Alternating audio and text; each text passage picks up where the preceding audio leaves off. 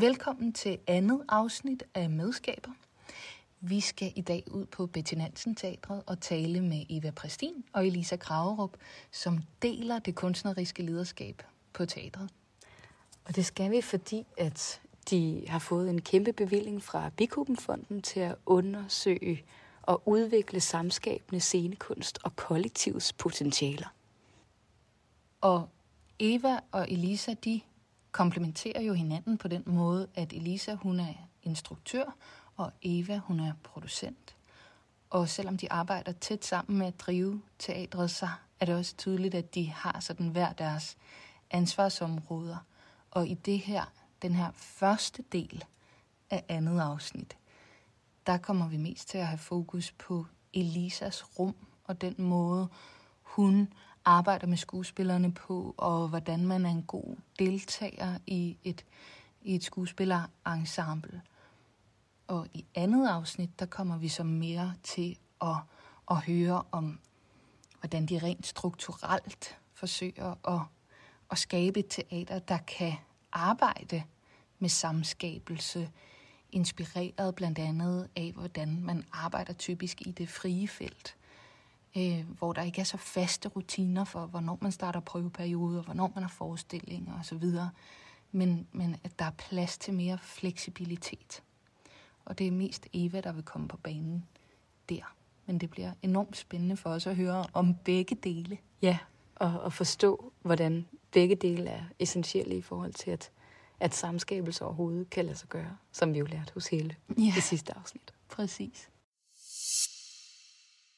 Og noget af det, som er helt centralt for os, er jo, at vi tager traditionelt udøvende kunstnere og trækker dem øh, skal man sige, med op i hierarkiet, øh, ind meget, meget tidligt i det skabende rum, øh, hvor de får øh, både indflydelse, men hvor de jo også får brugt nogle andre muskler af sig selv, og jeg som instruktør kan øh, øh, få glæde af at, at blive klogere på min egen idé ved at teste nogle ting i praksis meget, meget tidligt.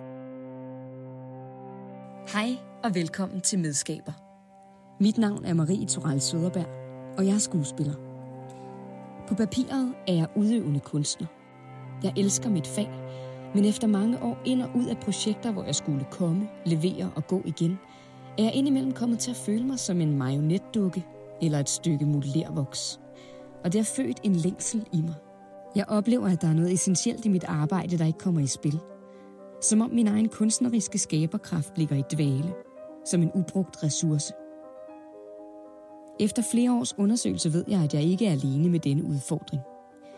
Derfor har jeg allieret mig med min kollega Sofie Alhøj, og sammen vil vi dykke ned i denne længsel efter samskabelse og se på, hvordan vi som skuespillere kan blive mere medskabende end udøvende, samt hvad der skal til for at skabe rammerne for, at medskabelse skal få de bedst mulige betingelser i de kreative processer, vi er en del af. Velkommen til Medskaber. Og så kører den der. Så skulle der faktisk være styr på det hele. Godt. Mm-hmm. Elisa Kravrup og Eva Præstin. Sammen udgør I en ret dynamisk duo, der deler det kunstneriske lederskab her på Betty Nielsen. I 2019 modtog I en treårig bevilling på 8 millioner kroner fra Bikubenfonden til at udvikle og formidle samskabende scenekunst. Sammen skal vi i dag udforske spørgsmålet, hvordan skaber man rammerne for, at kollektiv samskabelse af kunst kan udfolde sig i praksis, og hvad er den tvingende nødvendighed for jer i forhold til at gøre det på den her måde, frem for at gøre det business as usual? Så hvis vi starter helt fra scratch, hvad er samskabende scenekunst egentlig? Åh, oh, det er i hvert fald det er et stort spørgsmål. Øh, fordi på en måde kunne man jo godt sige, at øh, scenekunst altid er det. Altså vi, øh, som vi lige talte om nu i de her tider, så kan man godt tænke sådan, jamen, var det nemmere at være forfatter eller billedkunstner, som kunne stå med sig selv og sin egen proces og øh, være i det rum og kun afhængig af sig selv.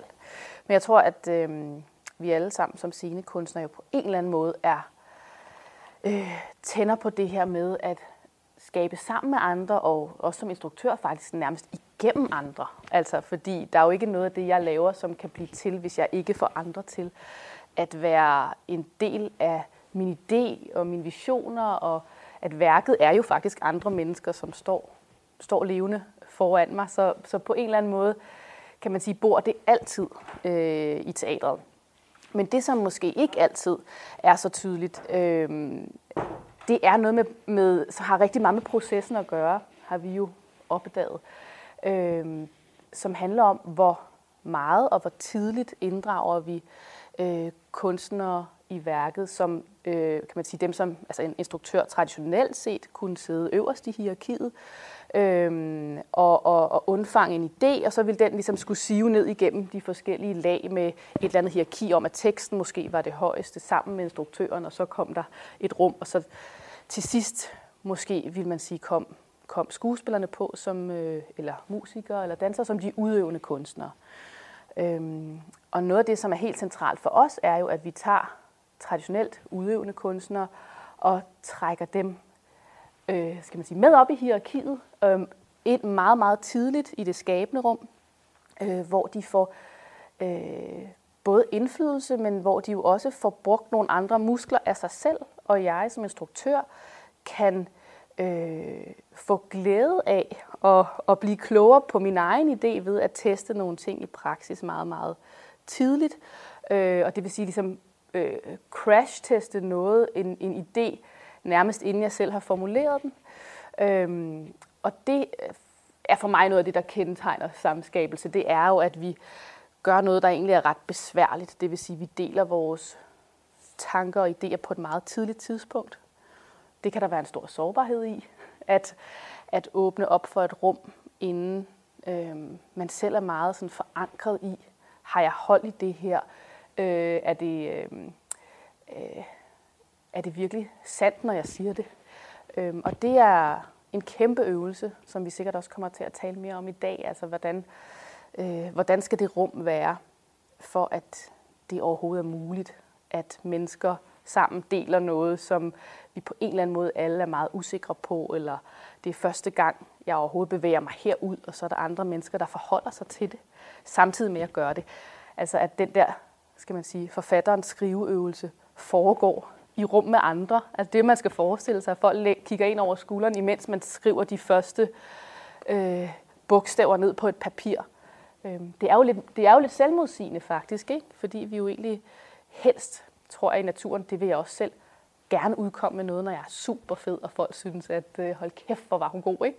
Så, så, øh, så det er jo faktisk at tage den der øh, ambition og dygtighed, og så sige, okay, men der er også noget andet i det at øh, faktisk møde andre og lade sig overraske og lade sig skubbe et nyt sted hen, som øh, er så vigtigt for mig, så jeg ligesom gerne vil bryde og arbejde med min egen øh, perfektionisme og min egen sådan øh, trang til at være dygtig og sådan noget. Ikke? Altså, der, der, der er virkelig noget med, med det.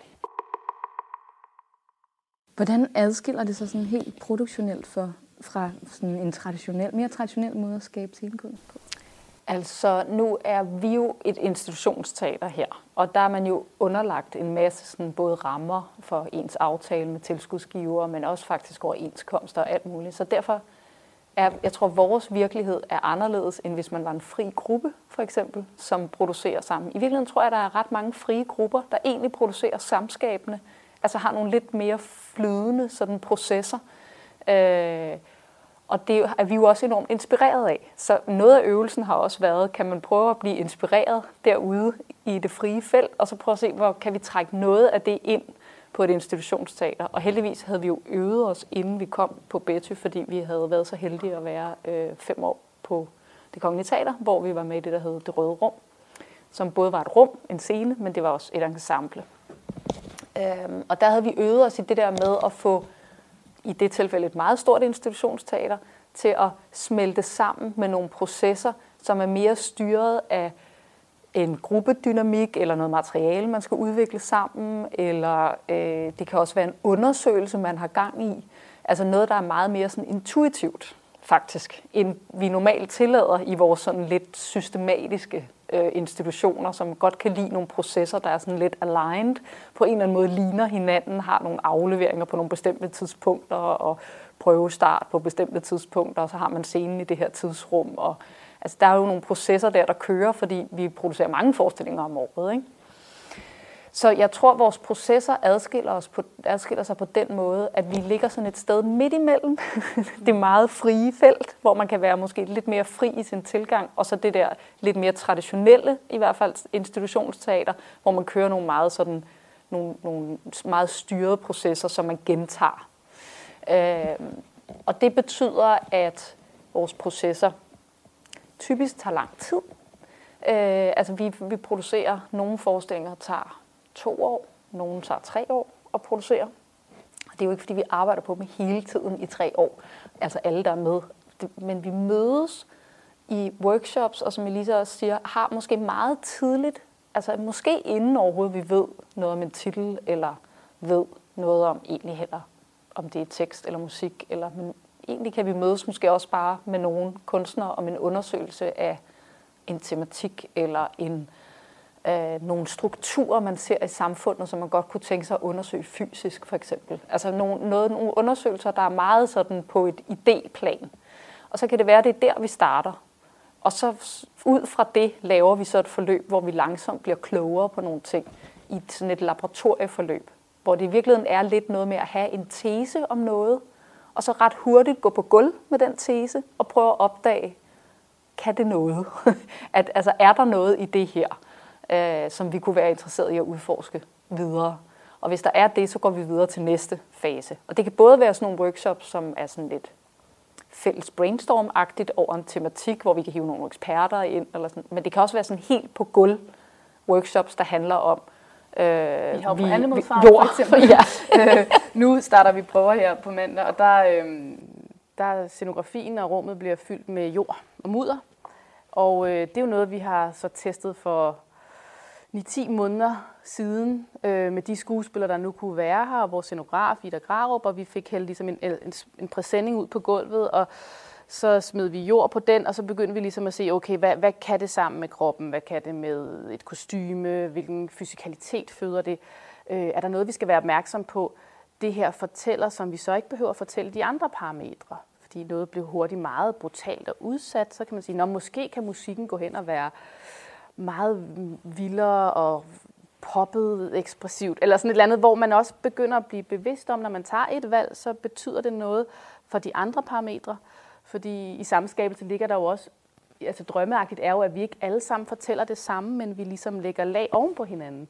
Og vi kan kontrastere hinanden og være bevidste om, okay, hvis øh, kostymerne går den der vej, så kan det være, at øh, lyden skal gøre noget helt andet og være meget sådan... Øh, skal være super sanselig eller virkelig sådan hård i sit udtryk. Altså så man øh, på den måde også deler de der øh, ja, findings med et engelsk ord, altså og, og er klar over hele holdet, øh, hele det kunstneriske hold. Øh, når, okay, hvis du bevæger dig i den der retning, hvad har det af konsekvenser for mit, øh, for det jeg sidder og har, har ansvaret for? Hvad betyder det for spillestilen og sådan nogle ting? Ikke? Og det kan skuespillere jo også sagtens byde ind i det der rum. Og ikke mindst, at det, når de øh, går interagerer med det kropsligt, øh, har jeg jo også nu en oplevelse af, at når vi står her ni måneder efter, og jeg ved, det er et helvede for skuespillerne, at skulle komme til prøve og skulle gå op og blive våde og beskidte, og altså sådan være i det i mange timer. Det er jo super anstrengende i virkeligheden. Det er det. Men så har de også sagt ja med øh, en helt anden forståelse af, hvorfor lige netop den her forestilling kræver det, hvorfor at øh, den kropslige investering giver mening, fordi de ved meget mere om, hvorfor vi skal øh, skabe den her forestilling. Og de har selv set potentialet i det, for de var i rummet og kunne mærke, at de selv blev ramt, da øh, en af kroppene ligesom fik flået tøjet af og lå nøgen i den der jord. Altså når, når der går sådan et sug igennem et rum, så kan man også på en helt anden måde øh, senere, tror jeg, have lyst til at investere sig i det, fordi man kan faktisk godt se, øh, man har på en eller anden måde selv også været et, øh, et, et barometer for, eller blevet rørt af noget, der skete i rummet. Og så, øh, så er der på en eller anden måde en meget mere ærlig kontrakt, og det ikke er os som teater, som kommer ja, du skrev under for halvandet år siden, og nu skal du vide her på første prøvedag, I kommer til at skulle prøve i jord, og øh, altså, så vil man lige pludselig sådan, okay, what, det, det var ikke ligesom det, jeg, jeg skrev under på. Men nu har de været med i tankerne og processen, og for dem er det faktisk også nærmest en nødvendighed, at forestillingen skal se sådan ud. Og så er de også villige til at, at investere det ekstra besvær, øhm, som, som det er for os alle sammen. Ligeledes ned på skræddersalen, som skal levere tøj, vaske og alt det der. Og, det er jo, og, og der er jo meget mere vedligehold ved, ved sådan en idé. Øh, og det er nu ikke bare noget, der kommer ligesom fra mig, fordi det har jeg drømt om, og så skal de også bare gøre det. Men, men faktisk vokser ud af en eller anden kollektiv øh, intuition, som bliver en nødvendighed. I nævnte, at I var inspireret af de frie grupper. Hvad har I ellers været inspireret af af principper og bevægelser, som ligesom har rundet den her tilgang? Altså sådan helt overordnet, hvis man skal helt op på den allerhøjeste klinge, ikke, så er vi vel også sådan en lille smule aktivistiske omkring det der med at være et fællesskab, frem for at være sig selv. Øh, så på den måde er vi jo meget inspireret af øh, fællesskaber, som kan løfte noget sammen, som det enkelte ikke, det menneske ikke kan løfte. Altså, at man kan gå ind et sted og være sammen med nogle andre, og blive inspireret, eller, eller pludselig have nogle ressourcer, som man aldrig har haft før, men som man kan få adgang til gennem andre. Øh, og hele den der sådan, oplevelse af, at, øh, at, altså, at, man, at et kollektiv kan blive sådan øh, mere end bare summen af de individer, der er, men faktisk noget sådan helt øh, for sig selv, eller hvad man skal sige. Ikke? Øh, så der er jo noget med den der sådan længsel efter et fællesskab. Og det er jo sådan også meget bundet op på den tid, vi er i, hvor rigtig meget handler om, at man selv skal præstere, og man skal selv ligesom lave sin egen øh, karriere, og just do it, og hele den der sådan mentalitet, som mange af os lever med, øh, og som vi øh, vi synes, der er noget frisættende faktisk i at gå ind i et rum, hvor, man, hvor det ikke kun hele tiden er en selv. For selvfølgelig er man selv enormt meget på arbejde også i de her kollektive processer. Men man læner sig også ind i et fællesskab og har en tro på, at det fællesskab kan noget mere, end man selv kan. Ikke? Så sådan helt overordnet er jeg da personligt inspireret af alt muligt inden for det. Altså det kan både være arkitektur, nogen der bygger, sådan så man kan bo på en anden måde end på sin egen lille parcel eller sådan, ikke? Altså, så det er jo alle mulige steder, synes jeg, hvor man kan se det. Øh, og jo mere man sådan får øje for det, jo mere kan man jo se det forskellige steder i samfundet. Ikke? At der er de der sådan, at man rækker ud efter nogle fællesskaber, hvor man faktisk oplever, at det kan være frisættende.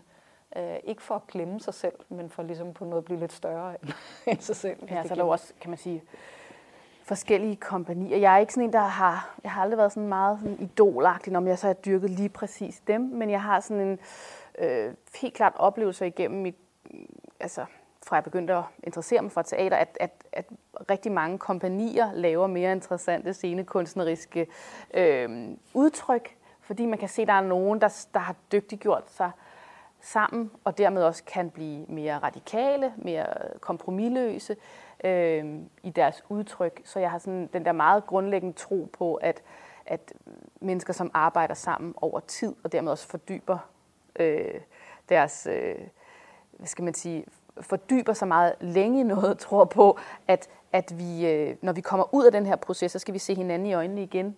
Og derfor, det kræver jo også noget af os alle sammen, at vi ved, nogle gange er der jo noget befriende i, hvis man har været i en dårlig proces i teater, at man ligesom siger, det var det, jeg lukker den dør, øh, og, og, øh, og så kommer vi videre.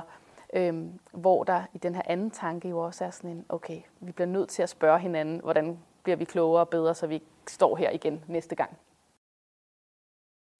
Øhm, og det er der noget, øh, det er der noget enormt godt ved, tror jeg. Øhm, selvfølgelig kan der også være, være kompromiser, og vi taler enormt meget om, hvordan laver vi ikke sådan kompromisernes konsensus øh, kunst, men kunst, som ligesom gør, øh, gør os endnu mere modige også inden for vores eget felt og vores egen faglighed. Fordi tanken i det her kollektiv begreb er jo, at vi faktisk også får lov at være super stærke individer i det. Altså, jeg vil gerne se skuespillere, som har det, vi nogle gange kalder sådan skuespillerdyr, som virkelig bare altså, vil stå der, vil op på det gulv, vil være i det rum, vil møde publikum. Altså, jeg har slet ikke ude på, at, at det kun er skuespillere, der kigger øh, på deres medspillere og venter og siger sådan, ah, hvad kan vi blive enige om? Altså, altså målet er jo, at der er plads til øh, altså, øh, også store øh, egoer i det der rum, øh, hvis vi altså alle sammen er bevidste om, hvad det er, vi arbejder sammen om. Altså, og man har øh, øjnene på helheden samtidig med. Så skal der jo også være plads til, at den enkelte får lov at folde sig helt vildt ud, eller en scenograf kan komme med en idé, hvor man siger sådan, okay, det er virkelig kun dig, der kunne få den tanke, og nu går alle vi andre med, for den var helt fantastisk. Øhm, og og når, når det der rum fungerer godt, øh, for mig at se, så opstår der jo sådan et, vi siger sådan, fælleshjernen, kan ligesom, man, kan, man kan mærke, at alle herinde har et ja inden i sig til, at det der er helt rigtigt. Og det er jo ikke altid, det sker. Men, øh, men det implicerer også, at en af de andre lige nu shiner helt vildt. Altså, at man også har lyst til det. Man har også lyst til at se sine kollegaer være helt fantastisk. Øh, lige nu på Animal Farm, der startede, havde vi to workshops af fem dage eller tre, tre dage, før nogen fik at vide, hvad de skulle spille. Og det vil sige, at alle har ligesom budt ind på, hvad ser vi i den her roman, på, på karaktererne, på universet. De fik forskellige karakterer og læste om dem og gav nogle bud. Øhm, men var godt klar over, at det, ikke, altså det her er ikke en audition på den rolle, men på at undersøge, hvad ligger egentlig i den her karakter. Øhm, og folk skrev kontrakt uden at egentlig spørge, hvad de skulle spille. Og det var sådan for mig, gud, er det, er det virkelig rigtigt? Altså, at der er så mange, der siger, at vi vil gerne være med, og ikke engang spørger, hvad er min rolle? Altså, det er jo, der er jo et enormt smukt i, at man siger, at jeg vil gerne være en del af det der fællesskab, som skal fortælle den historie, øh, og være med i den proces, det, det kræver. Og jeg har altid sådan lidt bæven, når jeg så skal skrive ud, nu har jeg lavet en rolleliste, fordi altså, selvfølgelig kan man få præferencer, og man kan tænke, åh, jeg vil gerne have spillet det der. Men, men, øh, men jeg synes også, man hurtigt på en eller anden måde kommer hen over det og ligesom ser, du må gerne have idéer om og tanker om de andres karakterer, hvis, hvis vi gør det på en måde, hvor du ikke sætter dig på den anden. Altså jeg synes egentlig også det der med at kunne have en dialog som kolleger og som skuespiller og sige sådan, ikke noget med at gå ind og altså vi kan alle sammen godt mærke forskellen. Altså hvornår er der en, der er inde og belærer og ligesom sige sådan, jeg synes du skulle gøre, eller, og hvornår har man faktisk en, en, en åben, interesseret øh, dialog, eller jeg ser et eller andet der, som, som måske kunne være spændende. Øhm, og, og jeg kan rigtig godt lide, hvis det er muligt. Og når spillere kender hinanden godt, kan man jo faktisk også som instruktør give dem, sige, gå lige ud og kig på det her sammen. Øh, og se, hvad I kan komme, og så komme tilbage med noget. Det gør jeg jo også ofte. Så den her fællesskabsfølelse, der opstår, når man arbejder på den her måde, vil du beskrive den? Hvad er det, hvad, hvad er det for en måde at arbejde på?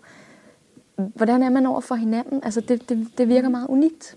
Altså jeg kan jo jeg kan i hvert fald se, at der er skuespillere, som jeg har arbejdet med hen over årene, som ligesom kommer tilbage og siger, at der er et eller andet særligt i det rum. Det kan også være, at du kan sige noget, Eva, men det ser som instruktør er, at jeg er jo ikke inde i andres rum. Jeg ved jo ikke, hvordan andre gør. Øhm, men men øhm,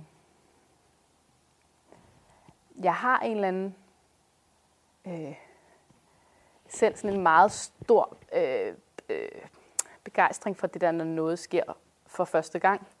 Øhm, og jeg elsker at se mennesker improvisere. Øhm, og og øh, når nogen ligesom skaber noget. Og jeg ved også, at jeg, altså, jeg tror, jeg er ret levende, og sådan, jeg, jeg griner næsten også altid mest til de der improprøver. Altså fordi der er et eller andet med det der sådan spontant. Nogen gør noget, de ikke var klar over, altså at, at de skulle derhen. Og det er jeg bare sådan, jeg er sådan barnligt begejstret for det. Og det tror jeg smitter af. Altså, jeg havde sådan en, en jeg arbejdede i Oslo med en masse skuespil- med 10 skuespillere, jeg overhovedet ikke havde mødt før, og der var en sådan, super rutineret skuespiller. Øhm, og han sagde sådan, jeg ved ikke, hvad, hvad det er med dig, Lisa, men, men jeg føler, at jeg kan blive ved med at stå heroppe og byde og improvisere, for jeg vil bare have, at du ligesom kigger på mig. Og, øh, og det var sådan, det var sjovt, jeg fik ikke spurgt ham, hvad det egentlig var, men jeg tror, det er fordi, at jeg selv er mega nysgerrig, og jeg synes, det er helt vildt fantastisk, at jeg kan få lov til at, at gøre det der med, at man siger sådan, okay, ja, kunne vi forestille os at et eller andet, og så er der nogen, der gør det. Altså, så er der nogen, der undersøger det sammen med mig. At det er bare sådan, det er jo en eller anden leg, som jeg altså, vildt glad for.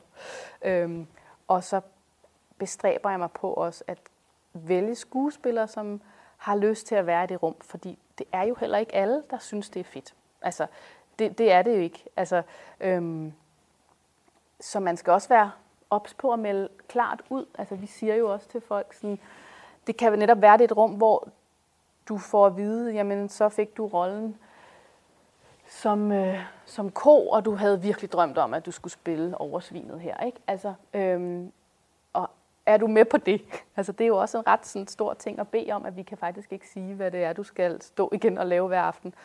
Øhm, men jeg tror, at øh, det er ikke noget, jeg gør alene, fordi det er et eller andet med, at alle går ind i det der rum og vil gerne være der, hvor de er frie til at skabe, og jeg tror, de er bevidste om deres ansvar for, at andre kan, kan være det sted. Altså, så man hele tiden siger, hvad har jeg lyst til, det skal være for et rum, når jeg står deroppe? Hvilke ansigter vil jeg gerne møde, øh, hvis jeg skal stå og give et bud? Og der er jo den der med, altså er der noget, jeg er selv super sensitiv med sådan noget, og da jeg startede, var jeg sådan, hvis der var en underlig energi i et rum, var jeg sådan, hvad, er det, jeg har, hvad har jeg gjort forkert? Jeg må ligesom inspirere et eller andet. Øhm, og nogle gange kan folk jo bare have en dårlig dag, og det er også fint nok. Men sådan overvejende skal man jo tænke, vi kan godt se, hvis der er en, der sidder og sukker, eller øh, øh, lige sådan, mens man står og improviserer. Og vi ved bare, at de der små ting er, altså det er vildt følsomt, ikke? Så vi kræver jo af hinanden, at man kommer til prøve og er bevidst om også at være en super god kollega på den måde. Altså, øhm, og at, at rummet er jo på en måde vildt stærkt af det her, men det er jo også super sårbart, fordi der skal ikke så meget til for, at man føler sig rigtig dårlig og bliver super usikker. Øhm, men det sjove, jeg tror, altså, alle jeg altså de fleste, jeg har mødt, vil jo virkelig gerne det andet, og jeg ved godt, jeg sætter også en tone øh, i måden, jeg reagerer på, når jeg ser et eller andet øh, på det gulv, og at det ikke bliver farligt at lave en fejl, fordi så siger jeg, okay, tusind tak, det der, det er bare, det skal vi slet ikke. Tak, så fik vi lukket den dør på en eller anden måde, for det er det jo også, altså alle de fravalg, der skal ske. Ikke? Det er vigtigt at sige, at vi skaber også rigtig meget materiale, som jo aldrig kommer med i forestillingen. Altså jeg laver jo rigtig mange improvisationer, som handler om karakterer, og hvis man siger, de her to, øh, øh hvad med de her to karakterer sammen, hvad er, hvad er de allermest fælles om? Så laver man en øvelse med det. Og det kan godt være, at det er to karakterer, der aldrig møder hinanden på scenen. Eller den ene ender med at spille en, som er med meget kort, og som aldrig får fortalt alt det i forestilling. Men skuespilleren skal have lov til at erfare meget mere. Og det vil sige, at i det der rum er jo også en eller anden respekt for, at selvom nogen ender med at stå med rigtig meget scenetid, kan man sige, øhm, og så kan det være, at der er en, der er tavs og er til stede, men, men den skuespiller skal jo også have været igennem øh, et, et måske man siger, lige så rigt liv i forhold til at forstå sin karakter og sit bidrag til forestillingen, og øh, øh, altså at, at jeg ikke kun bruger meget tid på dem, som har meget at lave. Jeg synes ikke, der er nogen, der skal føle, at de er ikke var vigtige, og det handler om, at man også får lov til at lave de improvisationer sammen med, med sine kolleger, og lave de opdagelser om sin karakter. Øhm, selvom man måske ikke får vist det i forestillingen, så tror jeg jo også på, at det ligger som nogle, nogle lag, og der kan være noget af det sprog, der pludselig kom til at være med i forestillingen, selvom det ikke lige var den rolle, der i sidste ende øh, viste det i forestillingen. Ja. Og det er også noget igen med at have de der lag, hvor selv en, som måske lige øh, kommer ind, kan forstå forestillingsform, og ikke kommer ind og strider og siger, at den skuespiller gør jo altid det der. Altså som vi jo godt kender, vi har set rigtig mange, hvor man sådan, ja, 15 skuespillere, 15 spillestil. Stil, stilarter op på den scene, ikke? Hvor jeg synes, jeg elsker jo det der, hvis selv øh, en, en bikarakter, der kommer ind, er født ud af det univers, og har en historie og en erfaring og en, en måde at agere på, som, som bor i den der verden. Øhm, og det tror jeg også, man som publikum kan gå på opdagelse i. Altså, der er mere end det, vi lige end det, vi lige bliver fortalt. Øh, så der er alt muligt andet, vi også kan dykke ind i, eller det kan også være visuelt, ikke? at man har kælet for et eller andet, som man siger, okay, måske er der en, der ser det, men vi synes, det var en super fed ting. øhm, ja. I har været virkelig meget inde på det, men helt konkret, hvad, hvad, er, hvad skal der til af særlige færdigheder fra skuespilleren for at arbejde i det her rum? Hvordan er man medskabende og ikke bare udøvende? Hvordan tager man det ansvar som skuespiller? Det er en sjov blanding af at, at øh, øh, øh, vise tillid og stille sig selv til rådighed. Øh, øh, skal man sige også for mig er der noget, der med de her meget tidlige processer, når, når et, et øh, kunstnerisk hold af instruktør, scenograf, komponist, øh, dramatiker eller hvad det er, åbner op, øh, når man nærmest bare er på skitseplan, så kræver det også en stor øh, respekt, og kan man sige sådan indfølenhed, når man modtager det som skuespiller. Sådan, så man ikke sidder med et first draft på en tekst og sådan, okay, altså det virker meget ufærdigt. Altså, altså man skal jo ligesom være meget bevidst om, hvor er vi henne lige nu, og hvad kan jeg forvente, øh, når en scenograf siger, jeg, sådan, jeg forestiller mig sådan og sådan, at man ikke allerede begynder at konkludere noget omkring det, eller sådan, altså hvordan giver man egentlig øh, feedback eller kritik til noget, som er øh, stadigvæk på et meget tidligt stadie. Det er sådan en bevidsthed, og det er noget, man selvfølgelig kan træne ved at være i de der rum. Men det er en eller anden, øh, grundlæggende ved at sige, hvordan øh, byder jeg ind, så, så ting ikke øh, øh, lukker ned for tidligt. Altså at man kan kigge på noget og undersøge det kritisk, men ikke ligesom fælde dom over det. Og ligesom sige, vi, vi lægger noget ind på bordet her, hvor vi har haft en samtale, men vi skal ikke fælde en dom over, øh, var det en dårlig tekst. Det kan godt være, at øh, dramatikeren eller den, der dramatiserer, går hjem og, og kommer frem til, nej, det var ikke det greb, jeg skal noget helt andet. Men, men øh, det, der også kan ske i et kollektivt rum, er jo, at pludselig bliver folk enige om et eller andet for hurtigt, og så har alle sagt sådan, ej, prøv, det går ikke. Og så er det enormt svært at komme videre og åbne det op igen. Og, øh, og det har jeg også oplevet i nogle processer, hvor jeg sådan, shit, nu kan jeg faktisk ikke rigtig komme tilbage. Det var for tidligt, eller sådan folk fik på en eller anden måde for, fornemmelsen af, for vi er så vant til, at når vi bliver præsenteret for noget, så siger man, ej, skal jeg have det kostume på? Ej, det virker helt off. Hvor man sådan, øhm, altså virkelig lytter, når der bliver sagt, det her er bare en skitse, og nu vil jeg gerne have nogle reaktioner på det, men det skal også være muligt for de forskellige kreative at selv gå hjem og tænke videre, hvad kunne jeg bruge den feedback til? Øhm, fordi man kan også hurtigt slå nogle altså spæde idéer, der kunne blive fantastiske, kan man slå ihjel for tidligt. Øhm, det, er jo, det er jo ligesom med at komme med et bud. Altså hvis du første gang kommer med et bud og siger, måske kunne jeg, øh, måske skulle karakteren have det her, den her særlige egenskab, og så prøver man det, og hvis der folk allerede siger sådan, ej, det virker, det virker virkelig mærkeligt, når du gør det der, ah, det ved jeg ikke, om jeg kan lide. Så man sådan, okay, hvad? Altså, så er det ret svært at gå op igen og blive ved at insistere. Og nogle idéer bliver jo først fede. Altså, tusinde gang du gør det. Øh, og, og der er et eller andet med at turde blive det der sted, hvis vi synes, det er interessant. Hvis vi tænker, der er et eller andet i det, og så blive også i de dårlige bud, blive i den dårlige gennemspilning, altså leve med, at det var rigtig dårligt. Og det tror jeg er sådan en, det er meget, meget svært, fordi man vil altid gerne fjerne det, der ikke fungerer. Øh, og noget af det vigtigste, jeg har lært at stadigvæk øve mig på, det er sådan, der er stadigvæk et eller andet i det, der er interessant her, eller noget, jeg ikke har set før, eller det bliver ved med at være, jeg bliver ved med at være nysgerrig på det, altså at gå de der ekstra omgange på nogle ting, selvom de er dårlige, og selvom det, det er rigtig meget hos skuespillerne også.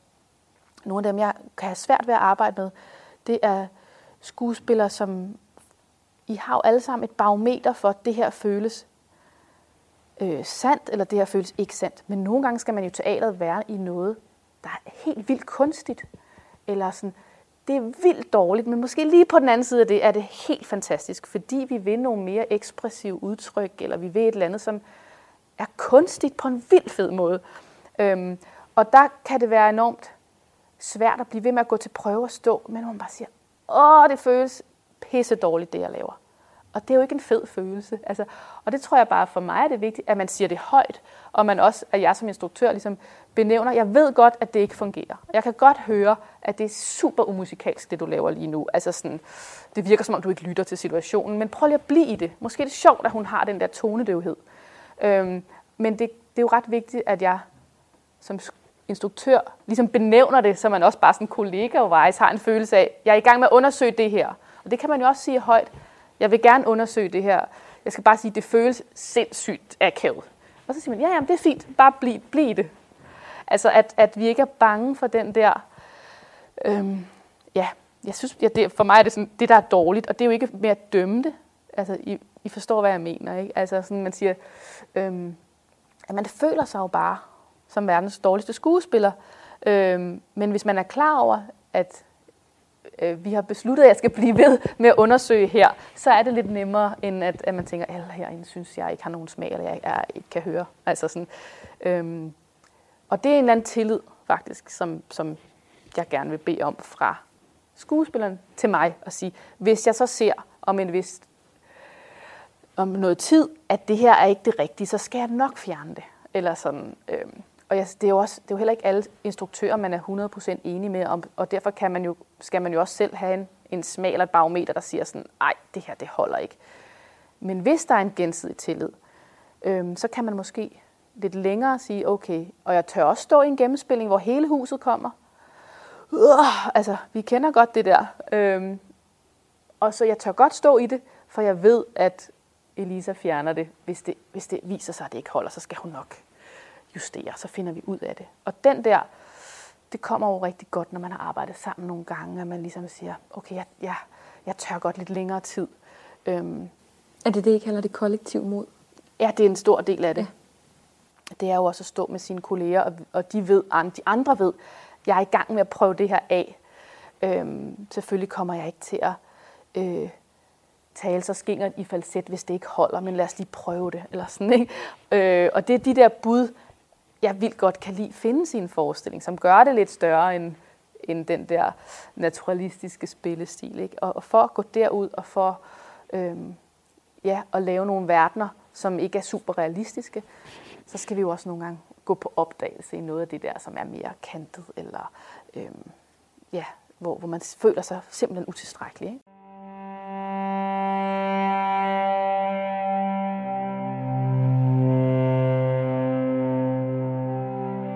Det var så første del af interviewet med Eva og Elisa på Betty Nansen. Mm-hmm.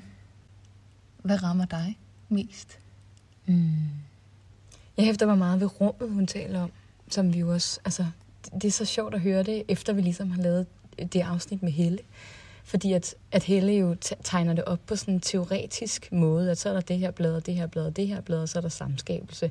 Men når jeg hører Eva og Elisa tale, så er det så tydeligt for mig, hvor mange af de teoretiske ting, som Helle talte om, som går igen. Ja. Og især i forhold til den der øh, gæsten, eller øh, to be hosted. Altså, ja, at være deltager. At være deltager i rummet. Hvad det kræver. Ja. Øhm, og jeg, jeg får også sådan, hun snakker meget om det der med, at man skal passe på med at lade sin, sin dommer få for frit løb, så man ikke øh, slår spæde idéer ihjel, øh, mm. før de overhovedet ligesom har fået et liv.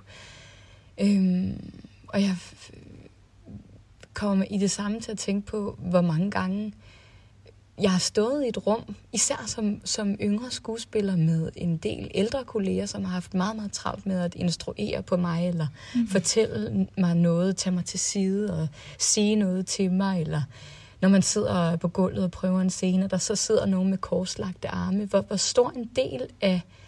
Altså, jeg er enormt vant til, at det rum ikke er der. Mm. Ikke er så generøst, og ikke er så, så åbent Øhm, og jeg kan totalt mærke den angst, hun snakker om, som det giver mig.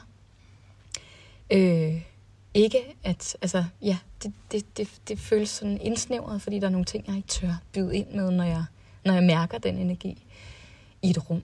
Øhm, og, og det får mig så til at tænke på, hvad det så er, man kan gøre for ligesom at, at, at gøde det rum, altså nære det rum, altså hvordan man selv er en generøs og åben og lyttende kollega, kollega, både i forhold til instruktørens idéer, men også i forhold til de andre, og hvordan det virkelig handler om at tøjle sin indre dommer, mm. og bidrage også sådan med det, man siger, tror jeg. Altså, hvad det er for, jeg ønsker mig det her rum. Det her rum er ikke rart for mig at være i. Mm. Og på den sidste forestilling, jeg lavede, havde vi det der gode gamle skuespillerens kvarter, hvor man en gang om ugen lige har et kvarter, hvor man kun er skuespillerne. Og det synes jeg virkelig var et, et godt værktøj i forhold til at, at tale om det rum, vi okay. er sammen i. Mm-hmm. Ja.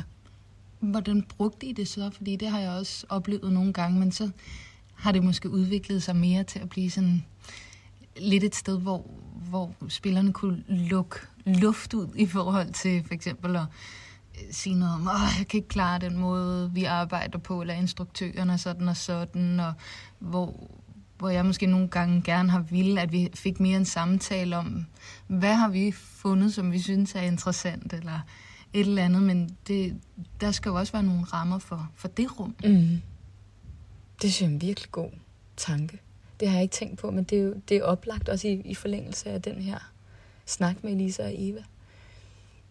Jeg, jeg, jeg kan bare huske, at, at hvis jeg oplevede nogle ting, altså at jeg selv blev lidt, lidt frygtsom i rummet, fordi at der var nogle af de andre, som var hurtige til at skyde mine idéer ned, så, så måtte jeg være modig og sige det der i skuespillerens kvarter, at det var, mm. det var sårbart for mig at byde ind, fordi at, det var, at vi lige nu var et sted, hvor vi ikke vidste, hvad vi ledte efter. Og derfor kunne jeg mærke, at hvis at vi som kollegaer begyndte at skyde hinandens idéer ned, eller geninstruere på hinanden. Altså instruktøren siger, ja, ja, du skal ikke gøre det der. Og så er der en, der siger, ja, det har jeg virkelig også tænkt på de sidste to uger. Og man er sådan, au, au, au, au, au, au, au. Det kan jeg virkelig ikke lide. At der kommer sådan nogle ægord af, så ja. kommer den der følelse af skamdusch, ikke? Ja, ja. hvor man bare tager sig et ordentligt bad i skam. Og, og det er jo det er sådan nogle ting, jeg får lyst til at være opmærksom på. Ja. Fordi det kræver en, en, en skærpet opmærksomhed på det rum, vi skaber i. Fordi det er der, at man skal være modig for at turde være kreativ, for at komme med de der idéer, som man er bange for er helt godnat, men som jo er der, hvor man gør noget, der er ud over det sædvanlige, og det er jo egentlig der, man gerne vil hen. Ja, helt sikkert. Ja, det er spændende, hvordan man som, hvis ikke der er en instruktør, der helt klart definerer, hvad det er for en slags deltager, han eller hun godt kunne tænke sig, øh, så er det spændende, om man som ensemble kan finde en eller anden øh, konsensus omkring det, som det lyder som om, I har arbejdet på at finde der. Mm. Der var også en instruktør, som er virkelig god til at lave det rum, så det kom på en måde i forlængelse af. Mm. Men i forhold til det, du sagde før, i forhold til, hvordan man bruger skuespillerens kvarter, så ville det jo også være interessant, at at tage ting op med, hvad synes I er interessant, eller hvad har vi fundet indtil videre, eller er, hvor er I i forhold til spillestilen, men at man, man også fik et skabende rum i det der skuespillerens kvarter, hvor man ikke kun øh, gav, altså lukket luft ud, men, men også var med til at cementere nogle af de der findings, for at bruge mm. et Betty Nansen udtryk, som man som trup, som gruppe, fandt og havde lyst til at gå videre med. Ja, og måske også igen i forhold til det der med, at man jo ender med at skulle være værter sammen, øh, når instruktøren er væk. Så i forhold til det, synes jeg, det er virkelig dejligt at tænke på, at man ligesom kan have haft den samtale undervejs, og have mærket hinanden undervejs i forhold til, hvad er det, hvad er det vi fortæller, eller hvad er det, vi tænder på som, som ensemble, også måske især hvis man ikke kendte hinanden, inden den her produktion gik i gang. For det er jo også noget, de taler om i afsnittet her, hvor meget de mærker, at de kan komme længere, hvis folk kender hinanden på forhånd, mm. hvor vigtigt tillid er, og, og hvordan får man det opbygget som freelancer med dem, som man mødes med øh, mm. for en periode på tre måneder. Mm. Det kunne være spændende at undersøge videre i forhold til deltagerrollen jeg kan mærke sådan, at, at det rum, de taler om, altså den, den måde, de skaber rummet på, den måde, de leder rummet på, taler direkte ind i den der længsel efter, det som de også åbner afsnittet med, men fællesskabet, at der er, at, at det, jeg længes efter som menneske, er også det, jeg længes efter kunstnerisk. Og når de fortæller om den måde, de, de faciliterer det rum at være menneske på i kunsten, de, de, de rummer alle knasterne og fejlene og utilstrækkelighederne. Og, og, og jeg længes simpelthen efter at være i sådan nogle rum, mm. når jeg skaber. Mm.